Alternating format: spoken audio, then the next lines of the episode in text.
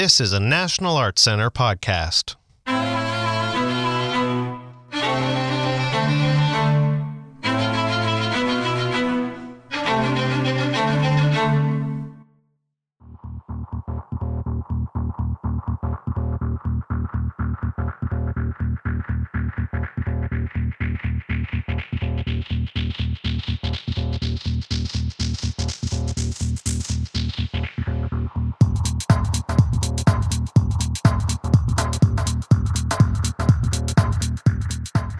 Welcome to N E C Dance with Kathy Levy.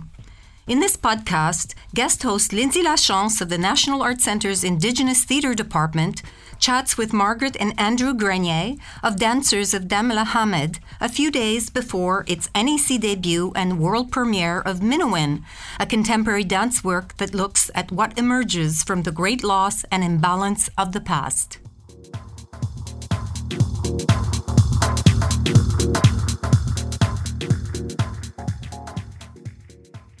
Thank you so much for coming in this morning, Margaret and Andrew. Um, I'm really excited that we get to spend some time together talking about your amazing work.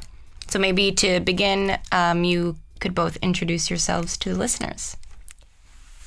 Oh, thank you. I'm Al Tansi. Uh, my name is Margaret Grenier. I'm the Executive and Artistic Director with Dancers of Damelahamid, and I'm also the Festival Director for the Coastal Dance Festival. And we're really happy to be here and going to be sharing Mînowin as its premiere next week. And I'm Andrew uh, Grenier, and I'm the Creative Producer for Dancers of Damelahamid, and um, really excited to be here at the launch of Indigenous Theatre. So thank you for having us as part of your program. Thank you for being here. We are so, so happy to have you both and everyone in the company here. Um, so speaking about dance and thinking about dance, I've heard you speak before, Margaret, about how you've been dancing from a very young age. And I'm just wondering if you would like to start to locate yourself in your dance practice. Um, I am very privileged that I, I had the opportunity to grow up with dance, and I grew up in the communities along the Skeena River, which is our Ksan, our river of mists, and I was the first generation to grow up in that way. Um, the previous generation was part of the process of revitalization of dance after the potlatch ban, but because of the work that they did, uh, even to my earliest memory, I was growing up immersed in the, uh, the dance practice of our, our family's lineage, and also uh, within the communities of the Gitxsan and the Tsimshian and the other neighboring communities, and just being really Um, exposed to a lot of the artwork that had taken place at that time. That's amazing. And so your family is um, involved in founding Dancers of Damelahamid, the company that you are both currently running. And so is there a, a parallel between the revitalization of of your community's dance practices into the founding of this um, theater uh, dance company? Yes. Um, I think that when I was a young person, I never fully understood what had taken place with the work of uh, my parents' generation and, and the guidance uh, um, that they had under my grandmother. Uh, but in looking back at it, it was an amazing um, thing that they did. And it was really an artistic risk that I didn't fully comprehend, because prior to the potlatch ban, everything had been shared within our feast halls. So even to bring dance into the performance space was a a very big um, step, and a really transformative one. And if it wasn't for that decision, I wouldn't have been immersed in dance in the way that I had been. And so once I came to realize that, it really made me aware of the importance that each generation has in continuing the practice. And we each have our own challenges, we each have our own um, personal mandate that drives us. And for me, um, having the foundational knowledge of their work is is what compels me. I want to be able to leave that for those that will follow. But I think it's also really important that each generation tells their stories, and that's what we are doing with the work that we're doing now. Um, I don't think you can ever achieve what you're meant to achieve if you are trying to replicate what has mm. already taken place. I think you have to navigate and find your own way. Absolutely. And currently still in your company, you have um, an intergenerational company. So you still work with your family members, is that right? Yes. Yes, we have two grandchildren coming. Yay! Which is going to be exciting for us. Yes. Yes, and, and it's really a nice time as well because um, I'm still dancing, and uh, our son and daughter, uh, Nigel Grinney and Raven Grinney, are now old enough that they're really taking on a mature role within the practice. And um, my mother, um, Elder Margaret Harris, is still with us, and so yes, we are able to work in a way where it's um, connecting through the generations, um, you know, having someone to guide and mentor us, but also being able to form and shape um, by working so connectedly with with the with our children, and yes, now our grandchildren. That's so fantastic. And there's also um, Indigenous folks in the dance company that are from different communities and different geographical backgrounds and experiences. So what's it like to have a bunch of different Indigenous cultural practices come together to, to make and to perform dances together? Um, I think that for uh, the Dancers of Damelahamid, um, I grew up in a really uh, strong tradition of family practice, and and it always has been a practice. It's something that um, you dedicate your life to. It's not just something that you do when you're uh, in rehearsal or when you're working on a project. It's it's part of everything, and it's interconnected to everything, and that is the way that we have um, trained and um, Uh, uh, just built up the, the knowledge within our children as well. And I think that when we have other artists that work with us, um, they're brought into something in a much different way than they would be if they were working on a project, or if they were, um, you know, coming to dance with us in a way that was really focused on a on a short period of time. And so when or we... Or it's in a collective. Yes. It's a family, not a collective, mm. in the sense that they're coming into a family as opposed to bringing their... I mean, people always bring themselves to the to the table, but they're very much being adopted into um, Dancers of Damelahamid.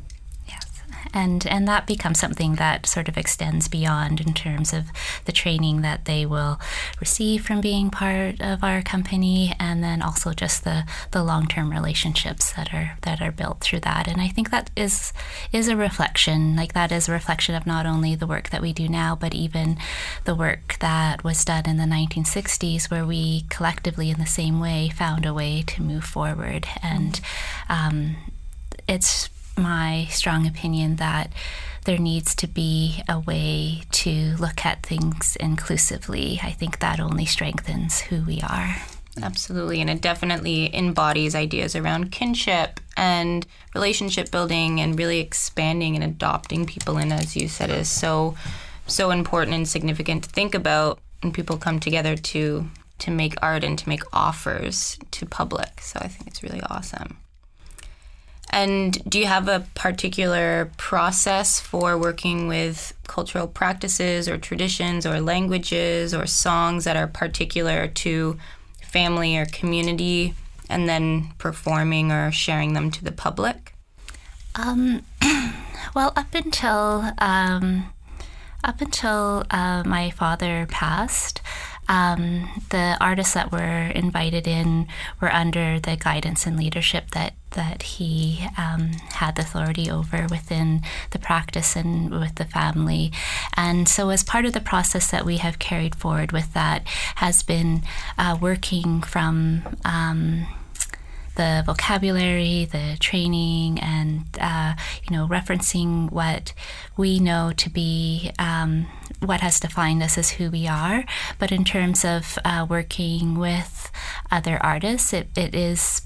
Um, It's very much navigating through created choreography and created song composition that doesn't um, really cross that line. And that is something that I think is very much part of the practices on the Northwest Coast, because there there is something to be um, uh, really um, carefully navigated when you have uh, song and dance that has its place uh, within hereditary lineage, and then you also have work that's coming from a contemporary perspective where it's being composed.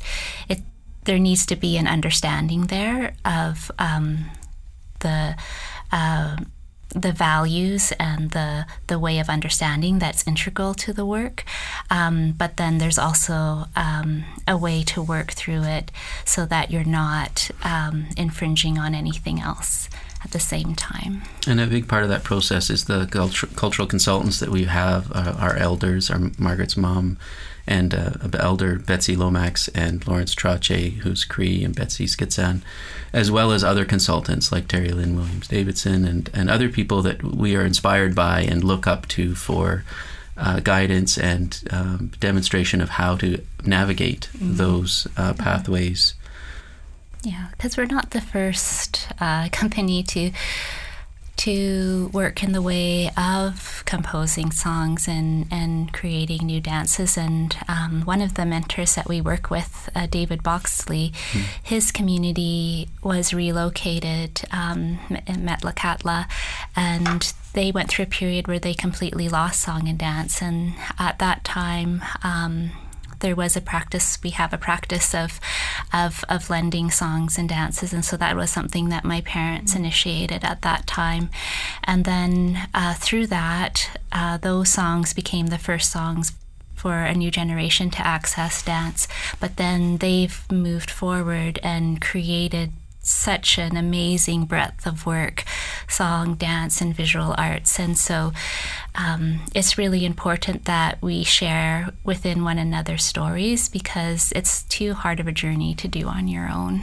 Right, absolutely. And it, it just sounds like it's another example of how to involve family and involve kinship relationships and trust and being accountable to the people that you work with by sharing and asking permission to use the songs and inviting people in. So it sounds great. Yeah, and that relationship extends decades. It's not just mm. uh, people that have been brought on recently. David's been absolutely amazing, David Boxley, and taking in the whole family and, you know, training uh, Nigel and Raven and myself and Margaret, and uh, just in terms of the um, artistic rules and uh, around the development of design, Northwest mm. Coast design. And we owe a lot to all of our elders um, for teaching us. That's so awesome. Yeah. And the Coastal Dance Festival, is is that predominantly built off of relationships that you have with other dance groups and other communities, or was there an impulse to, to start running that festival at the Museum of Anthropology? Um, so there, there was a predecessor to the Coastal Dance Festival that took place in um, Prince Rupert, and that went from like the nineteen sixties up into the nineteen eighties. And so we wanted to um, initiate a festival that um, really drew from the values of the, the festival that I had the opportunity to grow up with. And it was something that um, connected communities. It was something that uh, children c- could grow up in, like I had done. And that's what um, really compelled us. And we had the opportunity, it was actually because of the Cultural Olympiad, so mm-hmm. that leading up to the Olympics in twenty ten, that we were able to Um, start a festival, and, and we ha- already had a, a fairly long-term partnership with the Museum of Anthropology at that time. And we began in a very similar way, where we connected with um, with artists that where there was already some sort of connection, and, and we reached out and uh, um, and we started to develop relationships that have really strengthened over the years. And I see that not only in the community that surrounds the Coastal Dance Festival, but also um, in the development that I've seen in the artists, and I've seen, you know, very young dancers that have now grown up with the festival, um, and then also artists that have, you know, um, moved in a direction from where they started when they first came to a festival, where they've where they've really drawn from one another's practice, and and by that, like, we we all have our own Um, artistic expressions, and they're very diverse.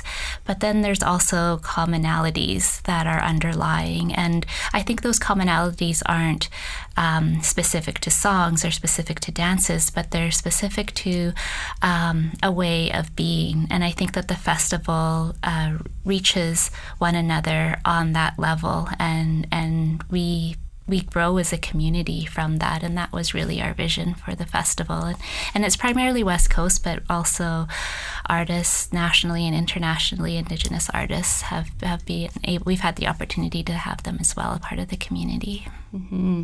It's definitely such a powerful, strong feeling that you get when you're uh, involved in the festival, watching people perform and really just being in that space and feeling feeling the ancestors and feeling the land, like, respond to the performances. It's this really amazing feeling. So I'm so I'm feel so lucky to have been able to experience a few seasons of it. So thanks. Thank you. And Mînowin, the world premiere, is here at the National Arts Centre for Mooshkimo Indigenous Arts Rising, the inaugural season of Indigenous Theatre at the National Arts Centre.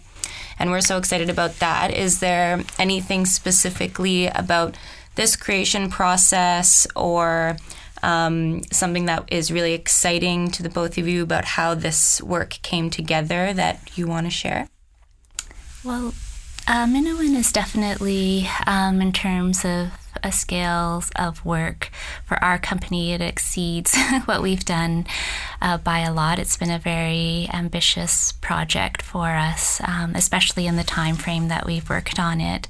But I think that for me, um, what resonates most strongly for, for me with this project is that it is something that goes well beyond um, what we have been doing over the last several months. It's something that does begin with the process back in the nineteen sixties, and it is something that looks at how um, how we find ways to move forward. And I think that um, Mînowin translates to um, the act of clarifying direction, and for me that uh, was something that I was compelled to spend time with, because there has been um, there has been so much loss, and it's not something that, even though I'm so grateful for the foundational work of my parents and and, and my grandparents' generation, um, they had their own challenges. They had um, so many things that they had to do, and the work that they did came from such a place of love and, and vision and hope. They had to have hope that there would be dance again. And it feels like we somehow think that, well, they did that for us, and now we are here in this good place. But then our generation has its own challenges, its own, um, we go through our own loss, and, and we can go through very epic loss um, at the same time. And I think that Mînowin is about looking at those places and looking from those places and seeing how um, what reemerge brings balance back. And in looking at that, it also made me look at that has been our whole history of dance. If you look at our oral history, which is in the Gitxsan called the Daug, that has been the source of story going back to the beginning. It's when we come to these places of extreme imbalance or brokenness um, that we find a way to reemerge, and that becomes the story that we have to tell. And so I feel that as Indigenous people in this current day, you know, that is our story that we have to tell right now, and we each have to contribute to that, because um, it's too much to carry on any individual shoulders. It's so beautiful and really hopeful, and I think bringing in conversations around balance and resurgence and moving forward together in a good way is so is so important and meaningful, and especially within all the work that that's programmed here and being involved in the festival. It's just so exciting to be able to invite folks in to see see this continuance of um, Indigenous cultural practices through dance. So I'm excited. Is there anything that you would like to say to listeners um, before they come to see the show or to think about while witnessing the performance? Um, I think that with anything, um, especially as an Indigenous artist, you, you want people to receive what you have to offer with an open heart. Um, we all have individual stories that we're telling. What we're, what we're sharing is something that Um, comes from the place that our family is at in, in this moment.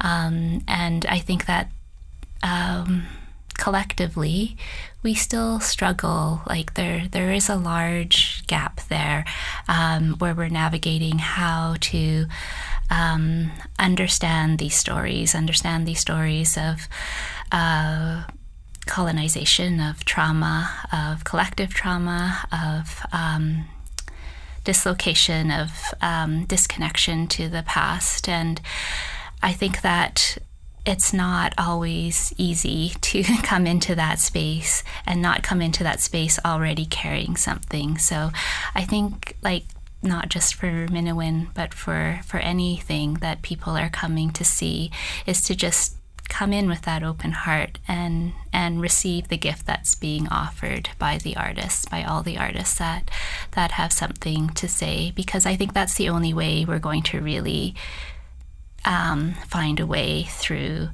reconciliation, is by being able to truly be ourselves and not be um, formulated. Trying to fit a box or fit a preconceived idea of what Indigenous art is or what Indigenous identity is. Um, people come from complex identities, and we are not just Gitxsan, we're not just Cree.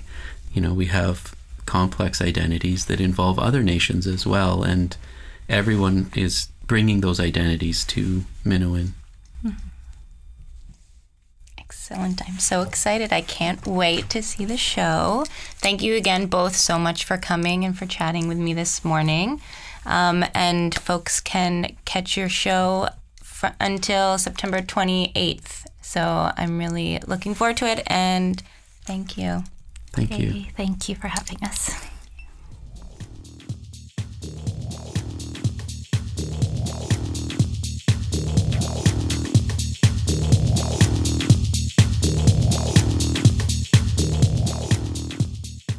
That's all for this N A C Dance podcast. Send us your comments and questions by email at n a c podcasts at gmail dot com. And don't forget, you can subscribe to N A C Podcasts at n a c podcasts dot c a.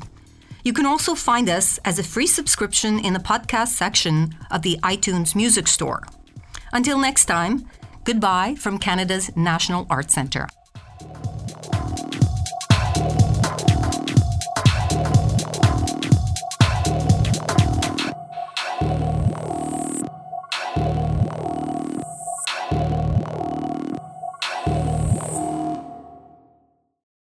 This has been a National Arts Centre podcast.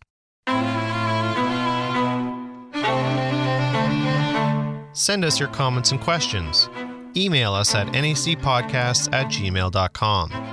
Visit the podcast section of the iTunes Store, where you can rate and comment on this podcast. We love to hear from you.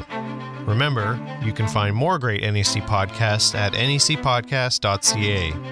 or search on National Arts Centre on iTunes and subscribe for free. Until next time, goodbye from Canada's National Arts Centre.